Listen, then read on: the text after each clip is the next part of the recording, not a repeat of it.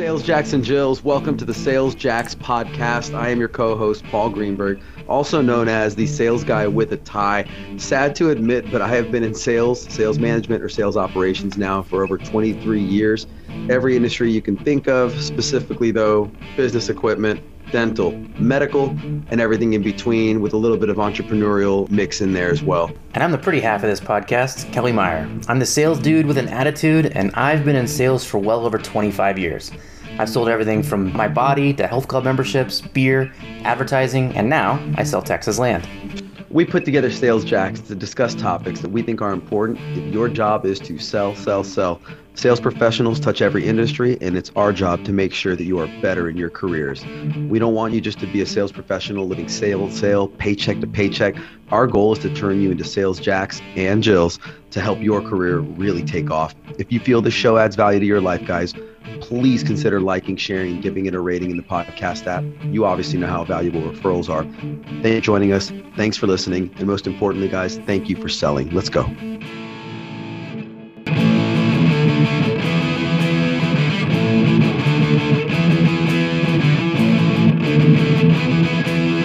All right, Sales Jacks and Jills. I want to welcome you to the show and introduce you to my buddy Paul. Paul Jack, the Paul sales guy, the guy who sells in a tie. Welcome, Paul. Well, I try. Uh, thank you. I feel welcomed. Quite frankly, you always do make me feel that way. So I'm excited to be here, man. I appreciate you sharing your expertise with us today. You're the only guy I know who can sell while still drinking Four Loco, and I'm I'm impressed. I'm happy. I have drank Four Loco once or twice, and I have sold since 1999. At that point, I'm dating myself. The good news is you've probably sold since 1996. So at least I'm I'm, I'm still younger than you. By a little bit. So today we're going to address this age-old problem. How the fuck do you sell a broken product? And that takes a lot of forms, right? Like what it what is a broken product to you? To me, the broken product is when you know that your offering is truly subpar to what else is out there in the marketplace.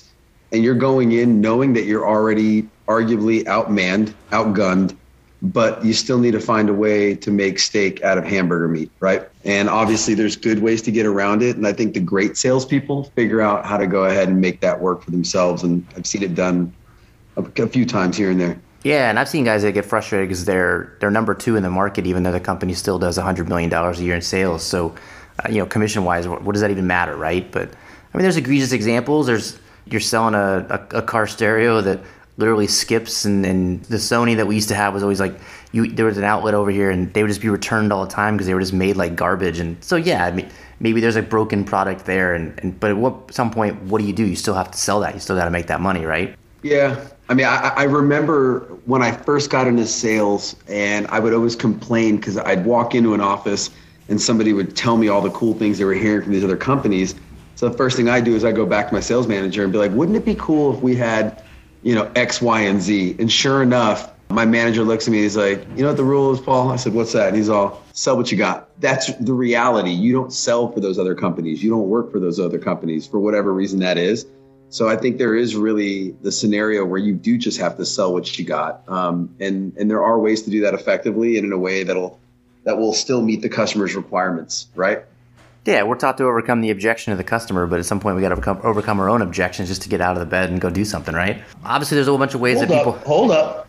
Let's pause. Put a pin in that because I, you're bringing up a really a really good point. I mean, you know, you know your product or service is already subpar, but don't give yourself objections that aren't there yet. You might walk in and you might be the best product or service they've ever seen. Now, you know it's not because you know what else is out there on the marketplace, but you might be better than what's already been in front of them, which makes you much better than, than their past experiences. So I think you bring up a good point before we even get into how to sell the broken product is don't beat yourself and don't give yourself objections before they're even put in front of you, right?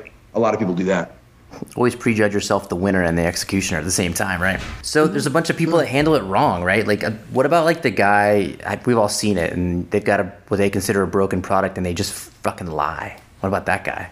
It's short lived and here's my psa for anybody who sells either services or consumables. If you are going to go down the lie route you will find that account is going to only be with you for a very short time maybe two months at best because at that point they're just going to get to it and they're going to see it. So, like everything in life, honesty still is the uh, the best policy when it comes to that. Yeah, there's no longevity in that, and you see it all the time. And it, it sometimes it sucks because you'll see that guy or girl just out there killing it, doing sales and, and making money. But at some point in time, they're going to pay for it. You can't lie forever. When you get the burnout factor too, because I, I mean, I think everybody who's listening to this, including myself and you, who are talking about it, have been in this long enough that it's just the amount of work put into getting new customers is so exhausting, and it's what we do when we get paid on but imagine if you could have customers that you just continue adding to your book, and, and obviously you do that by by not lying. Yeah. What about the guy that uh, just ignores it, right? Which is sort of a lie by omission, same sort of thing. But have you seen that where just instead of addressing the objection, you almost just sort of talk a different direction, bring something up, and hope the the prospect forgets. And, and sometimes they do. It works. You know, yeah, but I, I think I would I would say this because when I look at the overarching way to combat selling a broken product or service is that it really comes down to putting more focus and heat and light on the things that you are doing well, right? You can have a broken product that still shines in some areas, right? If not, then you're the El Cheapo brand and you probably are cheaper and people will probably buy you just on price. But what do you do when you do have still some good stuff that can be offered, right? You're right, maybe not ignoring it, but I'm going to say, no, I get that. I understand that. But how about X, Y, and Z, and that probably leads you to your next thing that you're going to talk about. well, the other guy you see is, is the one that sort of spins it right and is, oh, it's not even a big deal. Don't worry about that, and just ignores the fact that it's there. When the consumer is obviously you know concerned about it, or the the prospect is maybe not going to buy, and instead of addressing the objection, you just try to blow it off. So, sales 101, right? I think when we're talking about how to overcome that, I think one of the most critical things, most critical, is really understanding what those needs are and the needs behind the needs. So, for instance, it's critical that we have somebody pick up our packages twice a day. We've had that from our previous vendors, and it's critical that that continue, right? Now, you know that your company only offers pickups once a day, right? So, let's get under that. Well, Mr. Client, why do you need something pick up twice a day? Well, we have a lot of shipments throughout the day. Okay, well, which one is the busier one? right? what are we talking about here? We ship out 10 things a day, eight are done in the morning, two are done in the afternoon. Okay, so 80% of your shipments are going to go out in the morning. What if we took care of that and we monitor to see how that was still meeting your needs? Maybe you'll find that we can still be able to do this with just one pickup and it'll still be a good value for you guys, right? So, again, how do you focus and bring out to light the need behind that need to be able to ease them and make them comfortable with what you're doing. I don't think you're dismissing what's important to them, but I think you're showing them that there are other ways to get to, to where they're trying to get to that maybe look different than what they were doing before. Yeah, obviously the education side, right? So if, if your prospect comes to you with one version of reality and that version of reality is the only reality in which they're willing to purchase, you've got a couple choices. You can run screaming to the hills like a little girl, or you can find a way to make sure that they understand the value behind it, right? And that's it takes time, it takes patience, it takes professionalism, and that's why you wear a tie and I don't. I'm not sure I'm as good as that. Eh, I mean, you look good in a tie, but, but now here's the thing though too. I think it's also skill set. Do you think you're just going to move on to the next prospect and figure out a way to to sell to somebody else? I would tell you that my last few roles and industries that I've worked in are markets that are arguably shrinking. And I don't think most people are in growing markets, right? So that makes every opportunity that much more important. And I would tell you that unless your product is beyond defunct, I mean, nobody wants it, right? There's no silver lining at all. I think there's a way to marry up people's needs and wants with whatever you're offering. And it just, and it does take patience and it takes a skill set and good salesmanship. So, elephant in the room, guys listening at home, of course, somebody's going to have this comment. So, why don't you go to your company and tell them to pick up twice a day? Because, well, you got to love that one, right?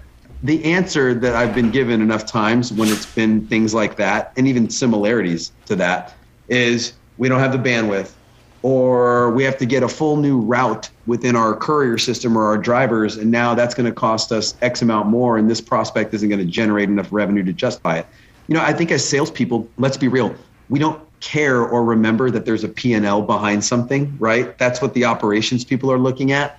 So sure, we could have a better widget. We could have a, a bigger widget. We could have a faster widget. We could have a we could have you know what? We could have three courier stops a day. Really what it comes down to is is you'll always get pushback from operations. I like to call anybody who's not in the sales department the sales prevention department. I think every organization has one of those. It's usually large and well funded. But I think what it comes down to is again, figuring out what the importance of it. How is it going to affect that person's business or office if you can only do that one pickup per day, right? Instead of the two. I, I laugh because in sales management, you always have these reps that the only way they can succeed is by offering people whatever they want. You know, you show up to an office and they they want two stops a day. They're they want the cheapest pricing on their per package pickup, and they want to make sure that the uh, the courier driver is six feet tall and very good looking, right? And that representative literally will come back and be like, I'll get that squared away for you. And then now they're talking to their sales manager saying, here's all the things that I need in order to get the deal done. And you know you can't get that stuff done. And then when you tell them, no, we can't do that, they're like, well, then we can't get the business.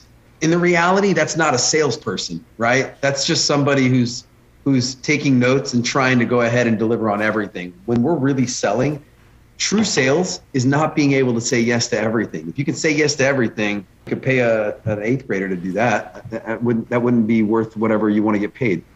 I used so, to tell people yeah, in the in the gym business like if I just wanted a kiosk to take people's money and hand them a new membership card, I sure as hell would make my job easier. I don't need to deal with you, your personal problems, and your girlfriend coming in here and you be getting sick. At the end of the day, I want yeah. people here because one, you have the ability to overcome the objection in a unique and interesting way but also like we want that personal touch. We want you to handshake that person. And that it can't happen if you're shrinking away from anything that isn't perfect right? The job of the salesperson starts when the consumer says no. Yeah the selling starts when the customer says no. I mean that, that that's an adage that i remember hearing even 20 years ago. I don't remember ever getting involved in a sales opportunity where there wasn't some type of rub. And I, and I will tell you, the opposite to having a broken product is having the best product that just costs way too much. And now you're in a scenario where there's nothing you can go ahead and do, right? Like, yeah, this is the price point. Yeah, we're the most expensive, but nobody ever got fired for uh, for buying IBM or Xerox, right? And what you find is that those value propositions aren't as uh, saleable as they used to be either. So yeah, I think it's a different set of, of, problems. Well, on that note, I'm gonna go grab a Red Bull and I'm gonna take a quick break and then we'll come back. Let's see what else we can come up with. Hey, Sales Jacks and Jills. Are you still using post it notes and spreadsheets to manage your leads and tasks and incoming and outgoing calls? Well, you need to get a customer relationship management software. And if Salesforce was paying me, I'd tell you to use them, but they're not, so I didn't. Hey, Sales Jacks and Jills. I'd like to informally give you a formal invite to check out my first podcast, How Not to Start a Damn Brewery. After a decade of pain and suffering, I wrote a book and started this podcast to be the lone voice of reality in an industry pretending it's packed with unicorns and rainbows. I autopsy dead and dying breweries and talk to anyone inside and outside the industry that I think can shed a little light on how not to start a damn brewery. No matter what industry you're in, you'll learn something valuable. You'll hear dramatic stories of struggle and loss and get to hear me on a little worse behavior than I am on Sales Jacks. So listen wherever you get your favorite podcasts like this one, and I'll hopefully see you soon. All right, thanks for sticking with us. I definitely have my wings. And I'm excited about finishing this thing up with Mr. Paul Greenberg. Paul, I got a question for you, man. I, go, I want you to give me a real world example of an opportunity when you had to go into somewhere, you knew you had a substandard product, or you were pitching from the back. You're you're the third guy in the deal team. You know that your bid's not going to make it. How how do you overcome that? How did you do it, and how did it work for you? And uh, you don't have to tell us how much money you made. We all know that you're the most successful salesperson I know, but uh, you did well. Obviously. Since 1999, yeah. For, I mean, it's been very successful forever. You want one or do you want two, Kelly? I, I you know, I, I feel I feel compelled to give you one from the old gym business and then a professional one in healthcare. So which give, one do you want? You, you, want? you give me one, and I'll see if you earn giving me two. Well, this is precious airtime. I can't just have you filling it with garbage, dude. You got to make do it right. No, I'm with you. I'm, and I'm sorry, and I, and I want to apologize to the listeners too with this precious garbage itself. Let's call it precious garbage, okay? Garbage. Um, look, yeah, you're French. So I had this scenario where I walked into a healthcare office. I work for a lab, and the way that you report lab tests, depending on where they're run in the laboratory, can be on separate reports, right? So a doctor would order a multitude of tests, and we had a scenario where we would have to go ahead and give them their results in two different reports, right? Now, most doctors are interested in having it all on one report. And the reason why they want it on one report is because they want their medical assistant to be able to look at one report, call back the patient, give them everything that was on there in one fell swoop, and then be able to be done with it, file it away, and move on to the next task or next patient, right? So we knew that the lab that they were using, they would go ahead and put everything on one report. And obviously, I just described to you the reason why the doctor likes having everything on one report. Hmm. but I knew that the lab that I was working for put it on two different reports. So I could do one of two things.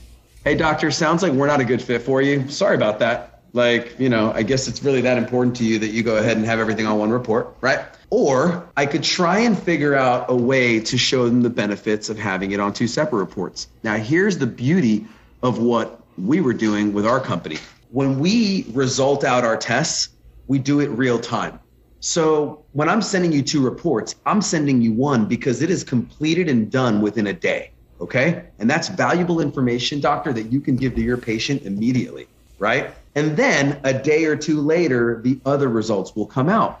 So, what I told the doctor was, wouldn't it be nice, doctor such and such, if you could actually get some of the results out more quickly to your patients and treat them more quickly and faster? They're also going to be less anxious knowing that they know what's going on in their body or with their health more quickly. And you can let them know, hey, these are partial results. We're going to have more results coming by, but we wanted to do a good service to you, Mr. and Mrs. Patient, and give you a result as soon as possible the doctor had never thought about it like that. They never actually realized that the reason why we were why we could segment their results is because we had some of them available more quickly. And I told that doctor, I said, you realize when you get one report with everything on it, that they're essentially holding on to maybe nine test results and they're waiting for that 10th one to go ahead and release all of them to you. So you could have already done something for your patient, moved it along. And that's when they said, you know what, that makes sense. Like I can see how that's a value and how it's going to bring better patient care to our client base. And they went ahead and moved forward with us. Never heard a peep out of them.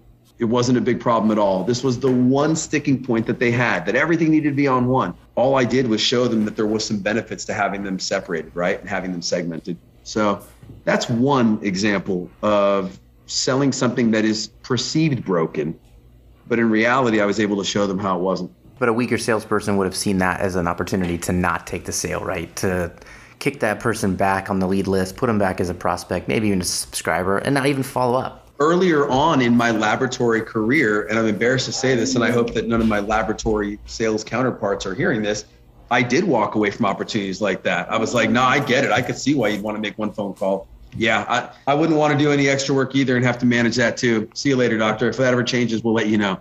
So yeah, I mean, I think early in my career, I walked away from it because I was hitting the easy button.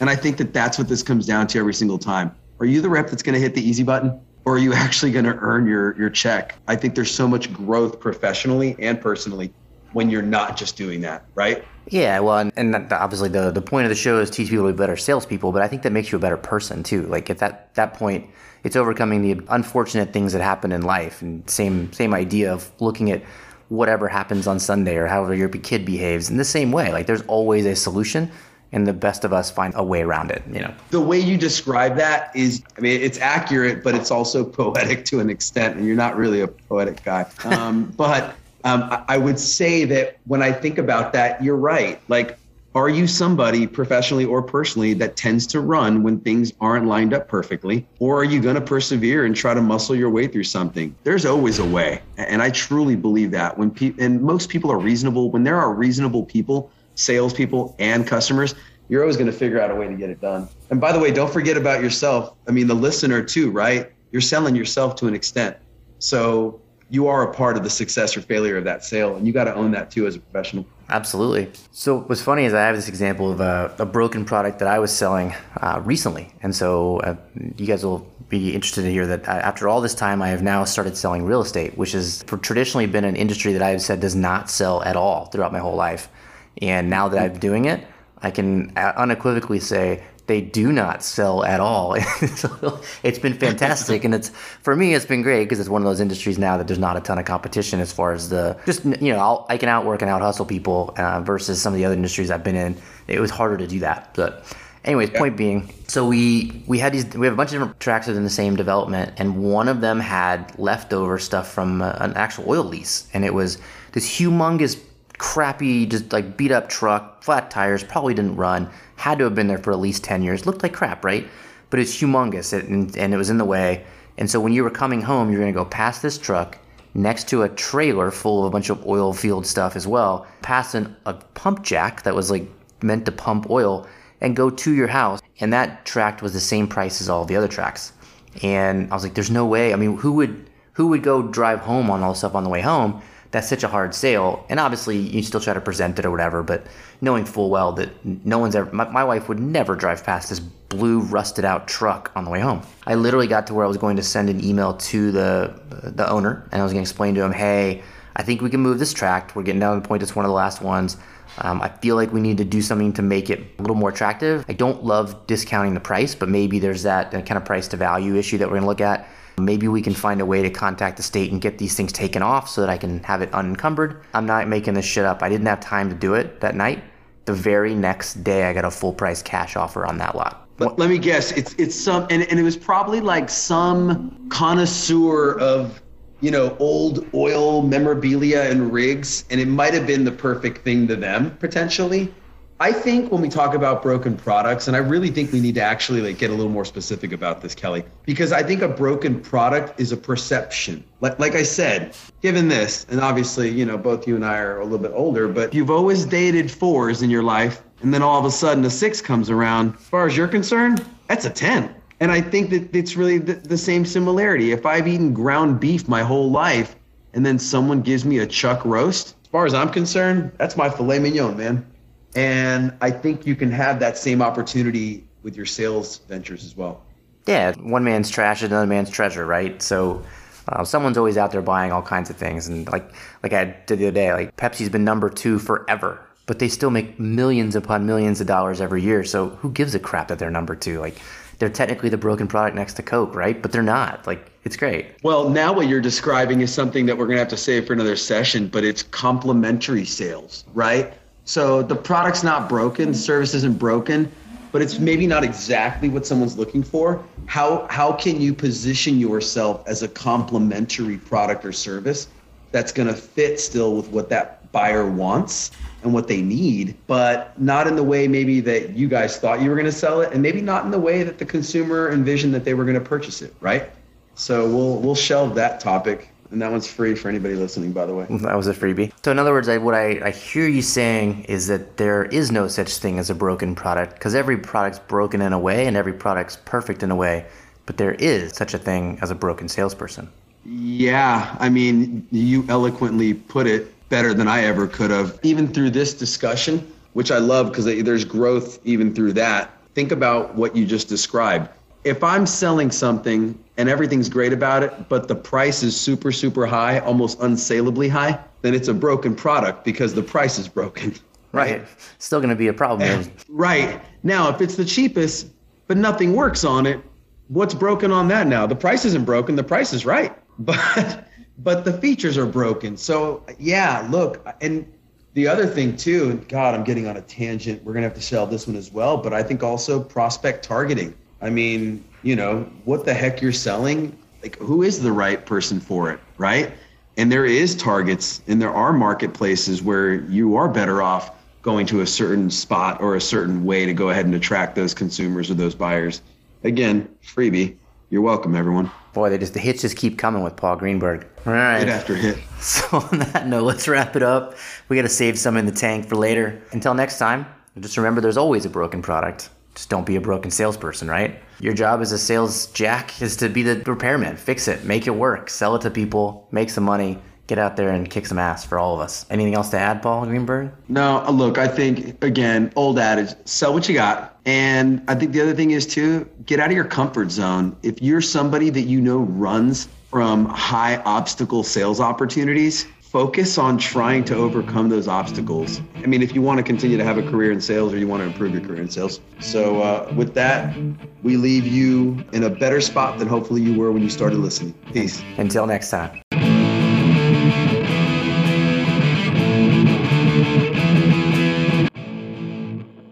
I want to thank you guys for sticking around. Both Paul and I truly hope that at least some part of what we discussed today will seep deep into your career. Always remember that we never claim to know everything, so of course your mileage will likely vary. But what we know, we've learned by experience in the field. We've cried and bled for these insights, and we know that they can lead you to a fundamental understanding of the sales process and a more complete sales career with, hopefully, a more complete life. At the moment, we are not available for consulting, speaking engagements, or sales training, although we are definitely considering it. Now, bachelor parties, on the other hand. But if you have a comment, criticism, or suggestion, we truly want to hear it. Please send an email to Paul at whatever email he decides to add, or Kelly at freeplaykelly at gmail.com. Happy selling, Sales Jacks and Jills. See you next episode. Free play. Media.